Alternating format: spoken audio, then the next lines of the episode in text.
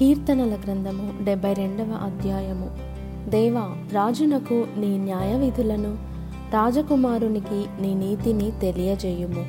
నీతిని బట్టి నీ ప్రజలకును న్యాయ విధులను బట్టి శ్రమనుందిన నీ వారికిని అతడు న్యాయము తీర్చును. నీతిని బట్టి పర్వతములను చిన్న కొండలను ప్రజలకు నెమ్మది పుట్టించును. ప్రజలలో శ్రమనందు వారికి అతడు న్యాయము తీర్చును. బీదల పిల్లలను రక్షించి బాధపెట్టు వారిని నలగగొట్టును. సూర్యుడు నిలిచినంత కాలము చంద్రుడు నిలిచినంత కాలము తరములన్నిటను జనులు నియందు భయభక్తులు కలిగియుందురు. గడ్డి కోసిన బీటి మీద కురియు వానవలను భూమిని తడుపు మంచి వర్షము వలెను అతడు విజయము చేయును.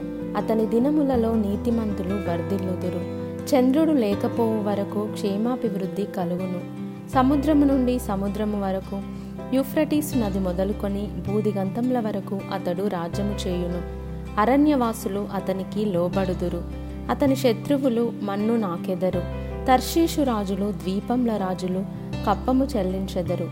షేబరాజులను శెబారాజులను కానుకలు తీసుకొని వచ్చెదరు. రాజులందరూ అతనికి నమస్కారము చేసెదరు. అన్యజనులందరూ అతన్ని సేవించెదరు. దరిద్రులు మొరపెట్టగా అతడు వారిని విడిపించును. దీనులను నిరాధారులను అతడు విడిపించును. నిరుపేదలయందును బీదలయందును అతడు కనికరించును. బీదల ప్రాణములను అతడు రక్షించును. కపట బలాత్కారముల నుండి అతడు వారి ప్రాణమును విమోచించును. వారి ప్రాణము అతని దృష్టికి ప్రియముగా ఉండును. అతడు చిరంజీవి అగును. షేబ బంగారము అతనికి ఇయ్యబడును. అతని క్షేమమునకై జనులు నిత్యము ప్రార్థన చేయుదురు. దినమంతయు అతని పొగడుదురు. దేశములోను పర్వత శిఖరముల మీదను సస్య సమృద్ధి కలుగును. దాని పంట లెబానోను వృక్షముల వలె తాండవమాడుచుండును. నేల మీది పచ్చిక వలె పట్టణస్థులు తేజరిల్లుదురు. అతని పేరు నిత్యము నిలుచును. అతని నామము సూర్యుడున్నంత కాలము చిగుర్చుచుండును. అతనిని బట్టి మనుషులు దీవింపబడుదురు.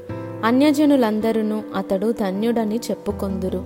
దేవుడైన యెహోవా ఇస్రాయేల్ యొక్క దేవుడు స్తుతింపబడునుగాక. ఆయన మాత్రమే ఆశ్చర్య కార్యములు చేయువాడు. ఆయన మహిమగల నామము నిత్యము స్థుతింపబడునుగాక సర్వభూమియు ఆయన మహిమతో నిండియుండునుగాక. Amen amen.